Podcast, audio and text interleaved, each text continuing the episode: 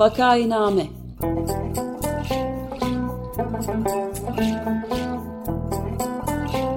Salgın günlerinde memleket manzaraları. Hazırlayan ve sunanlar Güven Güzeldere, Ömer Madra ve Özlem Tekin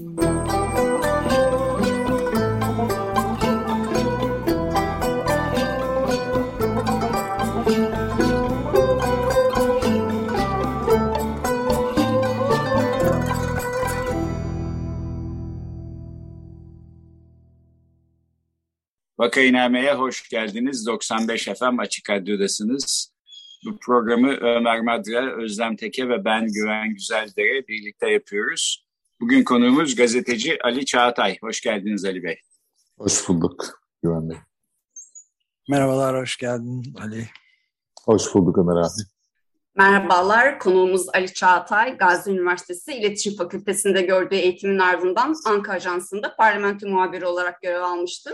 Aktüel dergisinin kuruluşunda rol aldı ve parlamento şefi olarak çalıştı. Ardından Posta Gazetesi'nde haber müdürlüğü görevini üstlendi. TV8, CNN Türk ve Bloomberg HT kanallarında kurucu haber müdürü olarak çalışmakla beraber Habertürk TV'de haber müdürlüğü yapmıştır. Kendisi halen Ekotürk Haber Koordinatörü olarak görev almakta ve Sputnik'te Seyir Hali adlı programın yapımcılığını sürdürmektedir. Hoş geldiniz.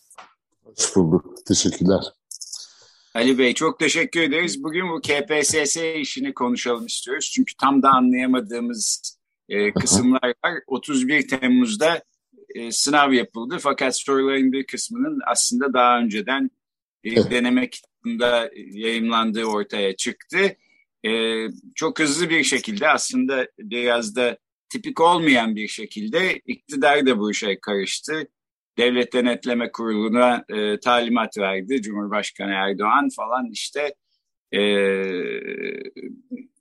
ÖSYM e, Başkanı hiç sorun yok dediyse de görevden alındı. Siz bu konuyu detaylıca e, ele alan ilk gazetecilerden biri oldunuz. E, hem bir yazı olarak çıktı Sputnik e, haber sitesinde hem sizin kendi radyo programınız seyir halinde bundan bahsettiniz. Ee, bir de bu e, konuda suç duyurusunda bulunan CHP Ankara Milletvekili Yıldırım Kaya'yı da konuk ettiniz. Epey bir orada anlattınız aslında. Biz de o sayede evet. kısmını öğrendik. Ee, bu sizin programdan e, beni haberdar eden arkadaşım Melia Korkmaz'a da buradan teşekkür edeyim e, unutmadan. Ben sizin programınızı da dinledim.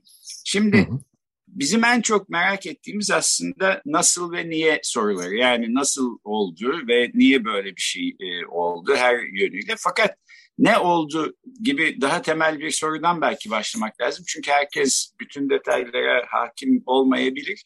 Bu KPSS'nin e, iptaline giden e, süreçte yani son 10 gün yaklaşık e, içinde neler olduğunu kısaca bize bir özetleyebilir misiniz? Hay hay. Şimdi şöyle biraz geriye doğru e, gitmeme izin verin. Şöyle bir küçük retrospektif yapacağım. Yani 10 yıl, 15 yıl, belki 20 yıl öncesine kadar ama çok hızlı geçeceğim merak etmeyin. Yani Türkiye'de e, merkezi sınavla e, alınan, e, aday alınan ya da öğrenci kabul edilen e, uygulamaların pek çoğunda bugüne kadar e, müteaddit defalar e, sınav sorularının çalınması hadisesi olmuştur. Ama bunların çoğu münferiden ortaya çıkan e, hırsızlıklardır. Sistematik olarak e, soru çalınması 2000'li yıllardan başlıyor.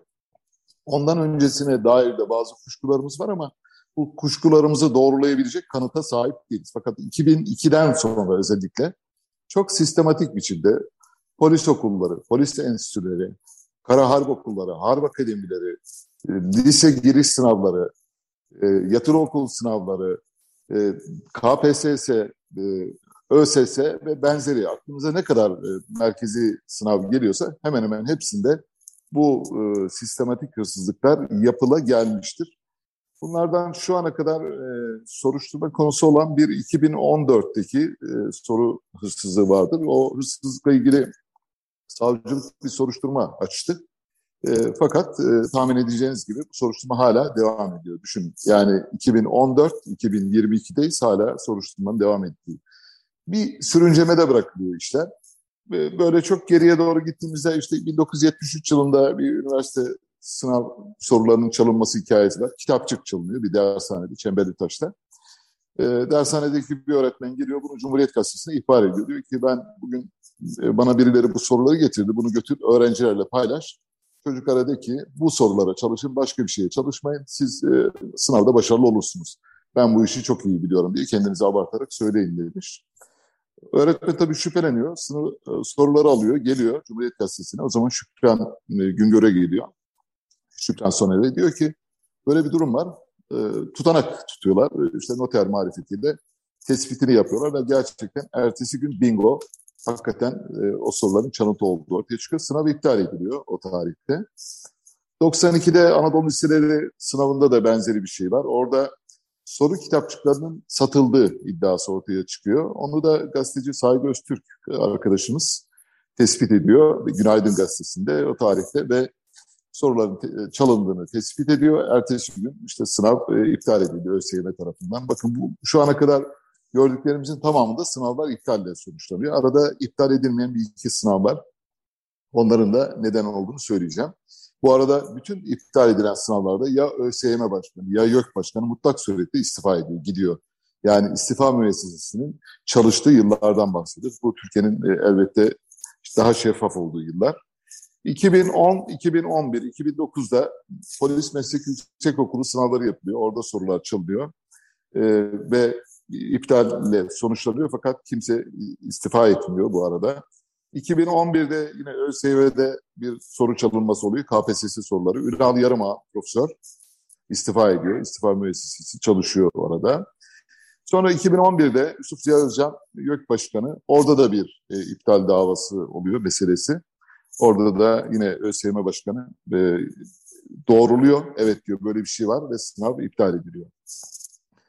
Bugüne gelirsek, isterseniz hızlı bugüne geçelim vaktimizi iyi değerlendirmek bakımından ama arada küçük bir anekdotal durum var. Onu anlatacağım. O anekdotal durumu anlattığım zaman diyeceksiniz ki ha işte zaten böyle oluyormuş bunlar biliniyor.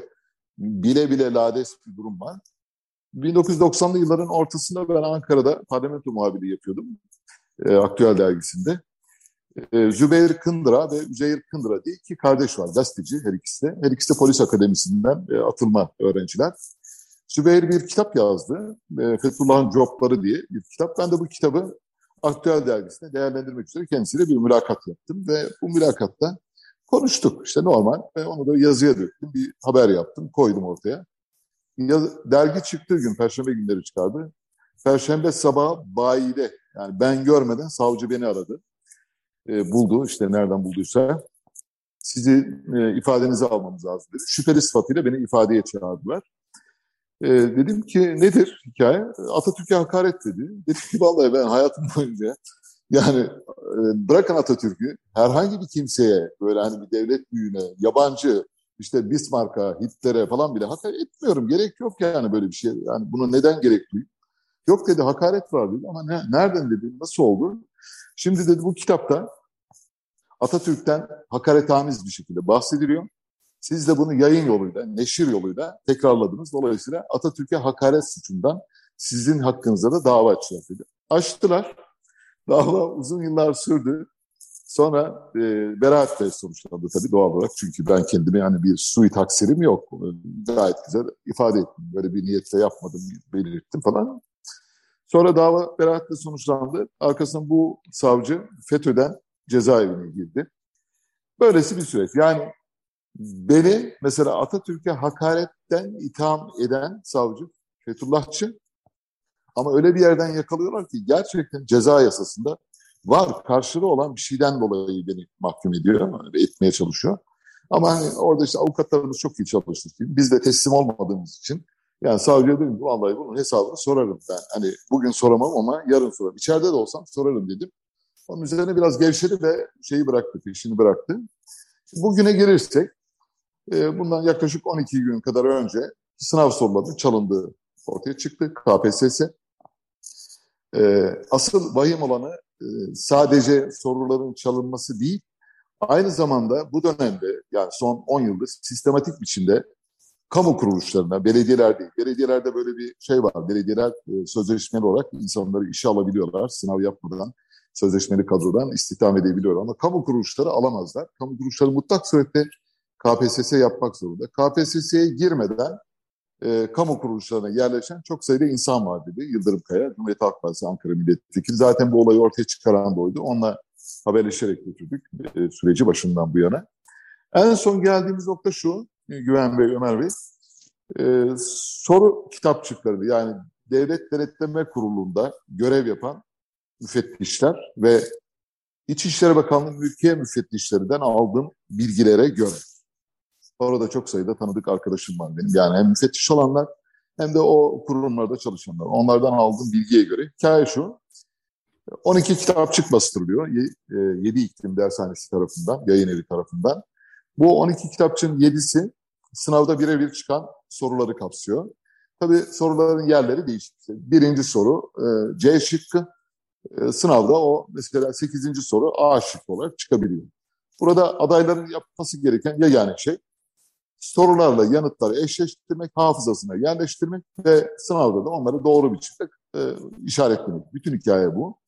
Ve bu yüzden dolayıdır ki pek çok aday neredeyse yüzde yüze yakın e, bir başarı elde etmiş durumda. Yüzde yüzlük başarı çok kolay yakalanamıyor biliyorsunuz. Ve geldiğimiz nokta itibariyle bu soru kitapçıklarının e, birebir sınavda çıkan kitapçıkların örneği olduğu ya, ya da şöyle söyleyelim. E, 7, 7 iklim dershanesinin yayın evinin soru kitapçıklarının e, ÖSYM tarafından kaynak olarak kullanıldı. Yani orada aynen birebir e, kullanıldığı belirtiliyor. Bu şu anlama geliyor. Yani bir aday eğer kafasında güzel bir copy paste planı oluşturursa şakır şakır şakır bütün soruları yanıtlayabilecek durumda herhangi bir şekilde sınav süresinin bitmesine gerek kalmadan ki çok erken çıkan adaylar var bu arada onu da tespit ettik. Yani sınavın mesela 20. dakikası bırakıp gitmiş yani. Hani çünkü o kadar kendinden emin ki. Böyle bir durum var ve e, soruşturmanın nereye gideceğini bilemiyoruz ama şu var. Hem e, ÖSYM Başkanı görevden aldı hem de Cumhurbaşkanı bu konuda talimat verdi. E, Cumhurbaşkanı'nın görevden alması ve talimat vermesi, Devlet Denetleme Kurulu'nun göreve çağırması bence bir büyük suçüstü operasyonun önlenmesine yöneliktir. Yani burada suçüstü yakalanan bir kamu otoritesi var. Bu kamu otoritesi suçüstü yakalandığını görünce iş baştan kotarılırsa belki e, kurtarabiliriz diye düşünüyorum. Yoksa bu soruşturmanın bir iyi niyet, samimiyet göstergesi olduğunu düşünmüyorum ben şahsen. E, arkası da çok daha büyük olabilir, çok daha büyük çorap söküğü gelebilir diye düşünüldüğü için ne olabilir? Çorap söküğü şu. Geriye doğru 20 yıllık bütün sınavların araştırılması gibi bir süreç başlayabilir. Yani medya bunu araştırırdı. Medyada iyi kötü bu tür konuları yazıp çizebilen hala küçük mecralar var yani. Hani böyle e, medyanın yüzde doksanı e, havuz medyası diye tarif ettiğimiz medya olmakla birlikte hala orada nefes borusu sayılabilecek yerler var ve o gazeteciler, orada çok iyi gazeteciler var bu arada Türkiye'de yani hala umudumuzu korumamızı sağlayan insanlar var. Onlar yapıyorlar bu işleri. Ve bu sınavların geriye doğru tetkik edileceğini anlayınca baştan işi e, kapatalım ve biz yani yiğitlik bizde kalsın soruşturma açalım denildi. Ben bu soruşturmanın herhangi bir şekilde bir e, farklı bir duruma evrileceğini zannetmiyorum. Sadece e, sınavların yeniden yapılmasına neden olacak ÖSYM Başkanı gitti. Bana göre Milli Eğitim Bakanı da istifa etmesi lazım. Ee, yani YÖK Başkanı falan hepsinin istifa etmesi lazım. Hatta daha devlet yetkililerinin yani bu, bu işte sorumlu olan pek çok kimsenin istifa etmesi lazım ama istifa müessesesi işlemiyor maalesef. Böyle aralıksız anlattım ama çok kısa bir şey anlatıp orada e, bir mola vereceğim e, sorularınız varsa. Bütün bu olup bitenlerden çok endişe etmiyorum ben. Yani şu ana kadarki yaşadıklarımızdan. Bunlar yani sorular her dönemde çalınır. Sistematik ya da münferiden çalınır. Son 20 yılda sistematik biçimde soruların çalındığını biliyoruz. Bütün polis akademisi, polis enstitüsü tekrarlıyorum. Harp okulu, harp akademisi, lise giriş sınavları, KPSS, yabancı dil sınavı, yabancı öğrenci sınavı, diploma denklik sınavları dahil olmak üzere hemen hemen hepsinde bila istisna hırsızlık yapılmıştır sistematik ve bu dar bir çevrenin kontrolünde olduğu için kamuoyuna mal olamamıştır. Kamuoyu da bu işin e, üstesinden gelmek gibi bir ödevle zaten yükümlü değildir. Asıl Ben, ben buraya kadar anlattığımdan yani bu sınavın e, iptal edilmesi, bir işte soruşturmanın başlatılması bu değil. Daha e, tehlikeli, bunun kadar tehlikeli olan başka bir süreç var. O süreçle ilgili mesela bir sosyal bilgiler sınavında sorulmuş, lise giriş sınavlarında sosyal bilgiler öğrencilerine sorulmuş bir soruyu okuyacağım. Sonra da noktalayacağım e, bu sorudan sonra. Soru şu, 16. soru. E eşittir mc kare. Biliyorsunuz Einstein işte bu e, kütle enerji formülü. Soru şöyle, Einstein'ın keşfettiği ve fizik biliminde çığır açan enerji formülü kainat üzerine İslami bakış açısıyla aşağıdaki kavramların hangisinin kapsamında değerlendirilir? A. Habibullah B. Resulullah C. Halilullah D. Kelamullah E. Sünnetullah. Doğru yanıt E. Sünnetullah diye veriyor. Şimdi bu yanıtı verebilmesi için bir defa bu denklemi bilmesi lazım kişinin bir. Diyelim ki denklemi biliyor, doğru, tamam. Ama şu kavramları bilebilmesine imkan yok. Yani bunun için böyle bir fıkıh dersi, kelam dersi, Kur'an e, dersi ve benzeri büyük bir dine eğitimden geçmiş olması lazım ki bu soruya yanıt versin. Bu şu anlama geliyor. Sorular çalınmasa da bundan sonra mesela sorulardaki sistematik değişse de tematik bu hale geldiği için bundan sonra gerçek anlamda laik seküler bir eğitim görmüş ya da öyle bir ailenin içinden gelmiş bir çocuğun başarılı olmaması için yeni bariyerler kuruluyor. Böyle bir soru mesela benim aklıma yani şeytanın aklına gelmeyen bir soruyu bu hale getirmişler. Şimdi Einstein'ı biliyorsunuz, enerji kütle formülünü biliyorsunuz, her şeyi biliyorsunuz. Fiziği yalamış yutmuşsunuz ama burada bunun İslam dinindeki karşılığını bilmiyorsunuz. Geçmiş olsun. Yani orada artık size şey kalıyor. Ben buraya bir F seçeneği ekledim bu soru, soruya. Yani Habibullah, Resulullah, Halilullah, Kelamullah, Sünnetullah'a bir tane ekledim. F şıkkı. Fena fillah. Bence fena fillah seviyesinde. Yani Nirvana'dayız şu anda. Öyle bir noktaya geldik ki burada artık eğitim sisteminin falan üzerinden çok böyle büyük bir şeyle geçmek lazım. Büyük bir düzeltme operasyonunu geçmek lazım. Aksi halde e, toplumun zaten fiziksel, mental, genetik yapısı bozuldu, piramidal yapısı bozuldu. Zeki çocuklar aşağıda kaldı, e, zeki daha az zeki olanlar yukarılara doğru tırmandı. Son 20 yılda bu tırmanış giderek artıyor ve bu tırmanışın hızını artıran faktörlerden biri de biraz önce verdiğim bu soru örneği. Yani soruların çalınmasını bile e, masum gösterebilecek olaylar cereyan ediyor maalesef. Benim söyleyeceklerim bu kadar. Bu, bu sınava kendisi girmiş olsa bu soruyu cevaplayamazdı eminim. Ee, Aynen. Evet, ben de ufak bir şey söyleyeyim. Ee, sık sık bu e, konuları tartışırken Açık Gazete'nin ve bu programlarında e, aklımıza gelen şeyler var. Yani Franz Kafka, işte George Orwell, H.G. Wells, Margaret Atwood gibi distopya, önemli distopya yazarlarının bile neredeyse e, onları bile aşabilecek bir şeyden bahsediyoruz. Ee, ama e, belki buna şimdi Oğuz Atay'ı da ilave etmek gerekiyor bu son verdiğin örnekle beraber. oyunlarla yaşayanlar özellikle ve tutunamayanlardan. Ee, önemli bir e, yeni de bir yazar çıkmasını bekleyebiliriz yani Türkiye'den Oğuz Atay'dan. Tabii. Böyle Mümbit bir toprak çıkar. Yani ben evet. umutluyum çıkabileceğinden. Aynen.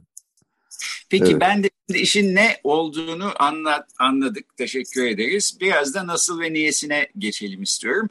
Ee, ne olduğunu anlatırken aslında bence önemli bir teşhiste bulundunuz. Yani Cumhurbaşkanı Erdoğan hızlı bir şekilde ÖSYM Başkanı'nı görevden aldı. işte Devlet Denetleme Kurulu'nu çağırdı filan. Biraz bunlarla herhalde bunun faturası bana kesilmesin, benden değil demeye çalışıyor ama aslında e, mevcut rejimde e, ülkede hiç kimsenin e, Erdoğan'dan habersiz nefes alması bile mümkün değilken elbette Bravo. kendi sorumluluğunda ve e, kendi suçu ondan e, şüphe duyacak bir taraf yok. Ben şimdi şunu sorayım. Bu e, sınavda soru çalmak aslında müthiş bir haksızlık ve e, hani sürekli e, kullanılan İslam'da geçen kul hakkı e, yemek anlamına da aslında evet. geliyor ve bir soruyu bile e, işte böyle bedavadan yapabilirseniz binlerce kişinin önüne geçmiş oluyorsunuz. Yani Aynen. binlerce kişinin emeği çalmış oluyorsunuz aslında. Bu anlamda çok ciddi bir şey ve e, Fethullah e, Gülen cemaati bu konuyu çok sistematikleştirdi. Biz gazeteci Gökçer Tahincioğlu ile bir program yaptık bu konuda geçen sene. E, şimdi fakat işin nasılında benim anlamadığım bir taraf var. Yani e, Gülen cemaati mesela soruları çalarken işte gidip bir takım öğrencilere veriyor. Bak şunları ezberleyin bunlar gelecek sınavda diye. Evet. Bak burada e, sınavda çıkan sorular aslında deneme kitapçığında zaten var ve bu hani dumanı tüten bir tabancayı ortada bırakmak gibi bir şey. E, şeyi kanıtı ortada bırakıyorsunuz. E, bunu niye böyle yaptılar? Yani işin niye ve nasıl e, kısmını anlamadığım taraf da bu. Evet. Şimdi şu e, bir izi tamamen ortadan kaybedemiyorsunuz. Çünkü ortada bir e, haksızlık var. Mesela bu izin tamamen kaybedilemeyeceğine dair e, hissiyat görevden alınan bir önceki ÖSS, ÖSYM Başkanı Ali Demir, Profesör Ali Demir. Ali Demir biliyorsun şu anda bir üniversitede normal görevine devam ediyor. Yani hani bu kadar sınav yolsuzluğunun e, kefareti üzerindeyken o hala mesela bir akademisyen olarak görevine devam ediyor. E, bunu bir dipnot olarak söylemek zorundayım maalesef. Ali Demir 2011'deki KPSS'de sınavda hile yapıldığına dair iddialar ortaya çıkınca önce yok dedi.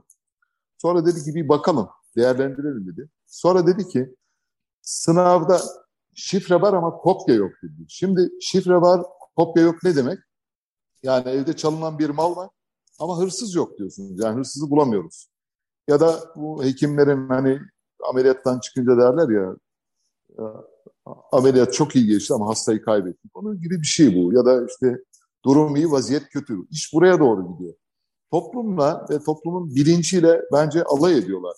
O günde bugün de. Bugün mesela yapılmak istenen şu, sınavların iptali tamam, güzel, evet, yerinde bir davranış.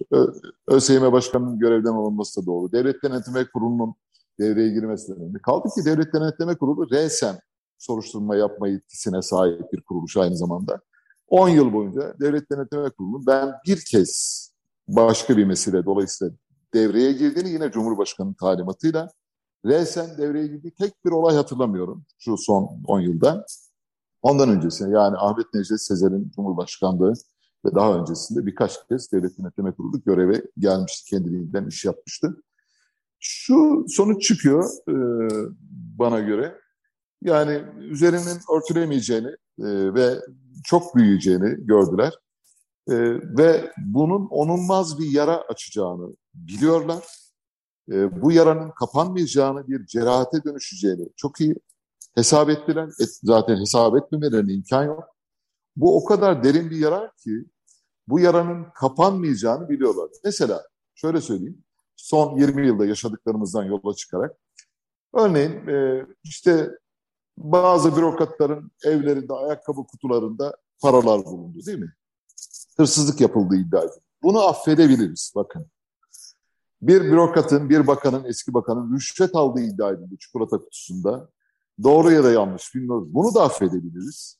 Pek çok müteahhite sorgusuz, sualsiz 21B kapsamında davetiye usulüyle ihaleler verildi. Milyon dolarlık ihaleler. Bunları da kabul edebiliriz. Bunların hepsini kabul edebiliriz.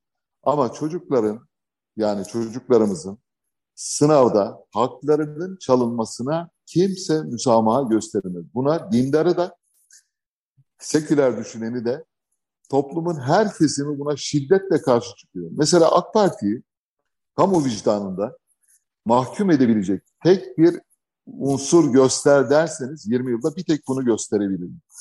Diğerlerinin her birinin mazereti vardır. Her biri belli kesimler tarafından anlayışla karşılanabilir. Çünkü Darül Harp diyorlar Türkiye için. Dolayısıyla burada çalarız, çırparız, her şeyi yapabiliriz. Bunlara inanıyor insanlar. Dolayısıyla o bakımdan o insanları, o geniş kitleleri anlayışla karşılayabiliriz. Ama o geniş kitleler bile, AK Parti'ye yıllarca oy veren geniş kitleler bile Bugün çocukların sınav sorularının çalınmış olmasından dolayı onlar da vicdanen çok yaralılar ve her biri evine gittiğinde akşam şöyle düşünüyor. Benim çocuğumun da haklarını halaldar etmiş olabilirler bunlar diyor.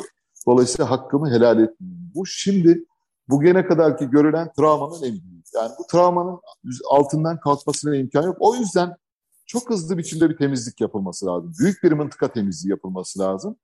İşte sınav yeniden yapılacak. Bundan sonra bir de tabii galiba anladığım kadarıyla ÖSYM'nin soru havuzunu tamamen sıfırlayacaklar. Tertemiz yapacaklar. Yeni bir soru havuzu çıkacak. O da ayrı bir tehlikeli gelişmeyi beraberinde getirebilir. Yani yeniden soru hazırlayacak olan ekibin kimlerden oluştuğunu bilmiyoruz. Yani bu ekipte mesela Ali Nesin olacak mı? Ömer Madron olacak mı? Mesela bu soruları bilmek istiyorum. Ha bunlar olmayacaksa o zaman soru hazırlayanlara da güvenim olmayacak. Dolayısıyla aynı tas, aynı hamam, e, aynı hamam, aynı şadırvan falan devam edeceğiz gibi gözüküyor bence. E, galiba sürede bitti, bitmek Öyle üzere mi? ama bir tek şeyi söylemek, sormak istiyorum. Yani bu affedilmezler listesi içinde herhalde e, buna hiç yer vermeyen ve kamuoyunun bundan bilgisiz kalmasını sağlayan medyanın evet. yerleşik medyanın da çok ağır bir sorumluluğu olduğunu herhalde kabul etmemiz Kesinlikle. gerekir diye geliyor aklıma. Kesinlikle aynı kanaatteyim. Yani e, ben şu kadarını söyleyeyim mesela işte siz varsınız falan böyle birkaç medya kuruluşu var. Bu tür konuları en azından konuşabiliyor insanlar çıkıp anlatabiliyor. Yoksa e, yani kol kırılır yen içinde Ömer Bey yani gidiyor ve kaybolacak. Ama bu çok büyük bir yara olduğu için bunun üzerinin kapatılması mümkün değil. Bu sınav iptal edilse de, yenisi yapılsa da, soru havuzu sıfırlansa da insanların kafasında bizim çocukların hakları da yenilmiş olabilir sorusu kaldı. Ve bu sanda kesin olarak yansıyacak. Mesela bugüne kadar olan biten hiçbir şeyin yani Suriye'de bataklığa sürüklenmemiz dahil, Libya'da iki arada bir yerde kalmamız gibi dış politika oyunları, Rusya'da ne yaptığımızın belli olmadığı bir süreç yaşıyoruz. Amerika Birleşik Devletleri'yle nasıl bir işbirliği içinde olacağız? Olacak mıyız? Olacak. NATO'da kalacak mıyız? Kalmayacak mıyız? Gibi böyle bir sürü kafa karıştırıcı şeylerin olduğu ortamda bile bunun üzerine çıkabilecek bir şey göremiyorum. Yani bütün bunların hepsi teferruat ama bu asıl yani işin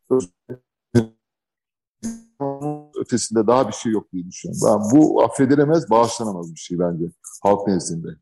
Ee, evet, peki böylece bitirelim. Bu sınavların ne kadar zor olduğunu, bu sınavlarda başarılı olmanın ne kadar zor olduğunu, bu sınavlara hazırlanmanın nasıl bir stres kaynağı olduğunu hepimiz biliyoruz. Siz, ben, hepimiz bu sınavlardan geçerek okullara girdik, kimimiz işlere girdik filan. Burada böyle bir haksızlık olması ve bir takım insanların bedavadan öne geçmesi sahiden insanı çileden çıkartacak bir e, durum.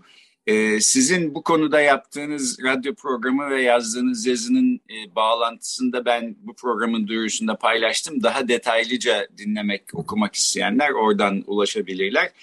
Bugün e, iptal edilen KPSS meselesini konuştuk. Konuğumuz gazeteci Ali Çağatay'dı. Çok teşekkür ediyoruz Ali Bey. Çok teşekkür ederim. Ben teşekkür ederim. Sağ olun Ömer abi. Çok teşekkür ederim. Sağ olun size. Hepinize. Görüşmek üzere.